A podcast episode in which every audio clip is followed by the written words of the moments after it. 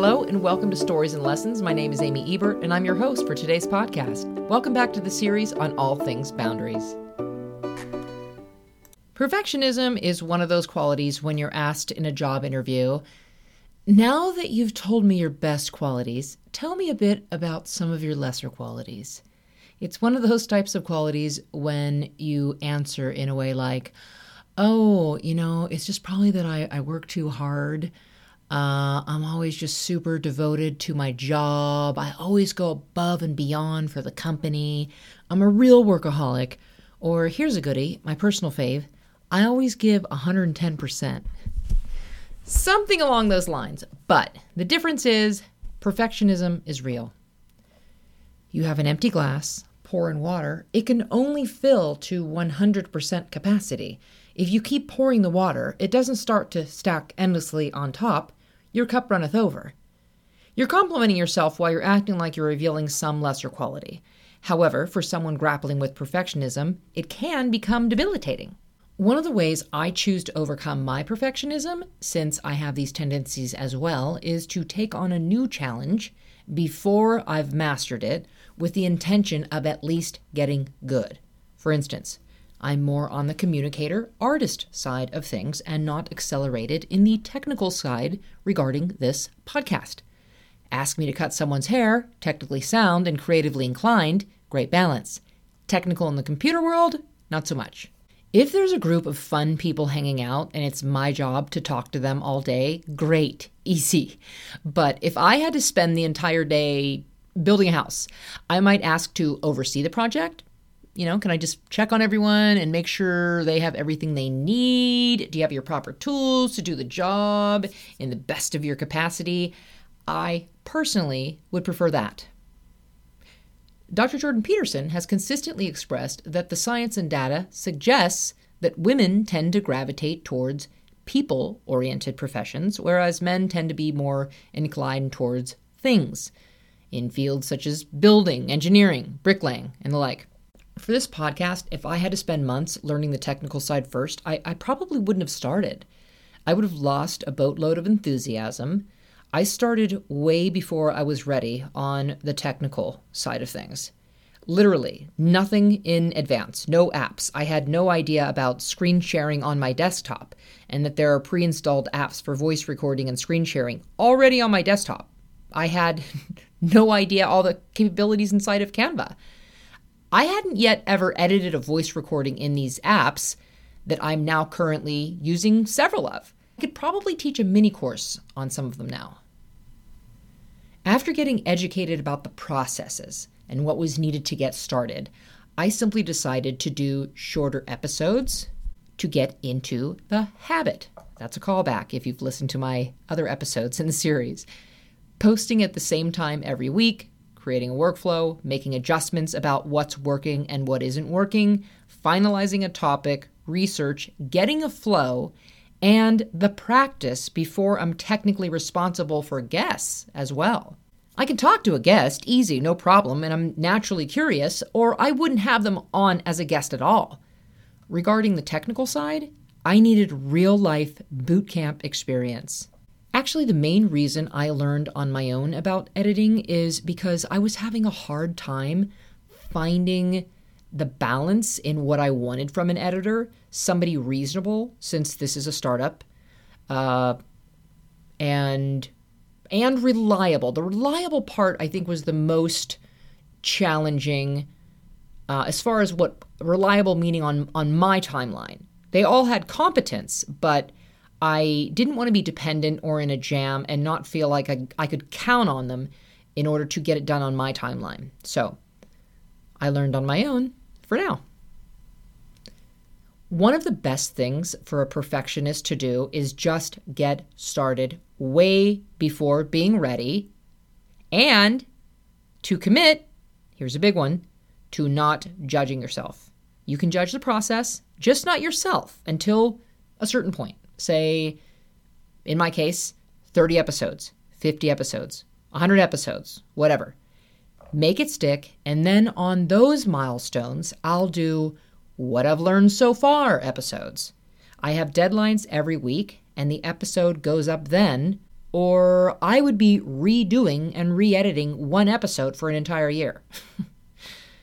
Whatever I learn additionally, technically, each week gets incorporated into the next week's episode. We hope you're enjoying today's episode as much as we loved creating it for you. And speaking of creating content, producing this podcast takes time, effort, and resources. We invest our heart and soul into bringing you valuable and entertaining episodes week after week. If you've been enjoying our show and would like to show your support, we have a fantastic way for you to do so. You can now support the show by making a small contribution through our Support the Show link. It's really easy. Just click on the Support the Show link in the show notes section, and it takes you right to our donation page. By donating, you'll be helping us cover various production costs, upgrading our equipment, and securing amazing guests for future episodes. Every little bit helps us tremendously in elevating the quality of our content. The platform is a user friendly website where you can contribute easily. Plus, it's a fun way for us to connect with you and show our gratitude directly. We'll be sending some exclusive bonus content, behind the scenes footage, and special shout outs to our supporters. So, if you appreciate what we do and want to be part of this amazing journey, consider buying us a virtual cup of coffee or two. Your support means the world to us. Together, we can make this podcast even better and continue delivering top notch episodes for your enjoyment. We appreciate you for listening and thank you in advance for your support. Now, back to the episode. Second on our list, here's another callback supportive communities. I'm now also in podcast communities. So when I ask a question, I'm actually doing the thing. So I know what I'm even asking and I know what to ask. That's also part of putting yourself out there from a perfectionist standpoint. Perfectionists don't want to look bad. I will agree, there are some communities and fields where the industry is not very supportive. So if you come from one of those fields, a supportive community sounds very foreign to you.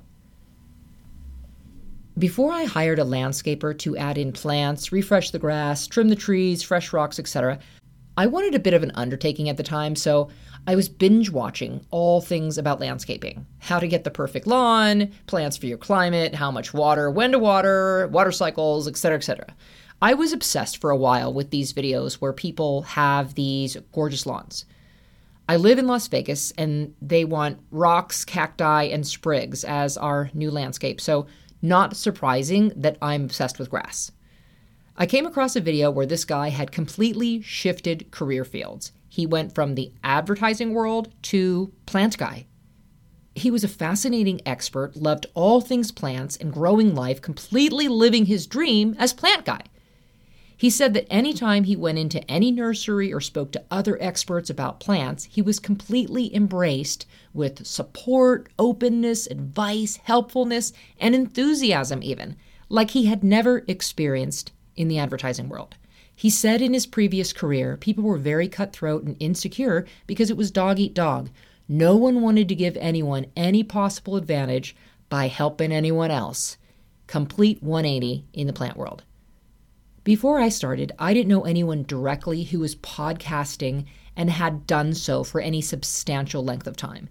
Now I'm in podcast communities, and next I'll be adding guests. All part of the support system from others who've been there, done that. One last tip for perfectionists regarding boundaries. Third one gratitude. Create the space to incorporate daily gratitudes. On the other side of inertia is burnout. Perfectionists can burn themselves out and overextend themselves. Creating the space for at least a minimum daily gratitude takes the unrealistic pressure off of a perfectionist. Gratitude helps shift your focus from negative thoughts to positive ones, improving your overall happiness and contentment. Regularly practicing gratitude helps improve your overall mental well being by promoting feelings of positivity and calmness. If we are at elevated stress levels and exceeding capacity, it adversely impacts the ratio between output and desired outcome. Grateful individuals report better physical health, including improved sleep quality, reduced blood pressure levels, and a stronger immune system. Expressing gratitude towards others fosters a deeper sense of connection and appreciation in relationships, helping to build stronger bonds and empathy. Practicing gratitude promotes a more optimistic outlook and helps you find the silver linings even in challenging circumstances. Or, as my mother says, 12 laughs a day improves your health. Get counting. Gratitude practice helps shift your focus from what you lack to what you have, boosting self esteem and fostering a positive mindset, which can increase motivation and drive to achieve your goals. When you appreciate what you have and what you have to offer, you feel more inspired to work towards what you desire. By incorporating regular gratitude habits, we acknowledge we're doing our best and set healthy boundaries, creating space to open up for what truly matters and create a life with deeper meaning and perspective. That's this week's lesson on boundaries and perfectionism, shedding light on the incredible potential that lies within every perfectionist. Rather than holding back, take that first step forward and embrace the opportunities that await. By stepping out, seeking support, and practicing gratitude, perfectionists can truly make a remarkable impact on the world. Remember, without action, even the highest standards become meaningless. So let us strive to unleash our full potential and let our contributions shine bright. Having said that, if you haven't done so already, we are gathering an interest list for Level Up Goal, our accountability program designed to support you in achieving your next goal. I'm really looking forward to it. I think it'll be a lot of fun. Here's how you can get on the list. Go to levelupgoal.com or click on the link in the description that takes you to the website where you can sign up to get on the list and be a part of the coolest crew in town. Get in early because we will need to cap the amount of enrollment opportunities available, of course. For more stories and lessons, check out some of my other episodes in the series. Thank you for showing up and be well.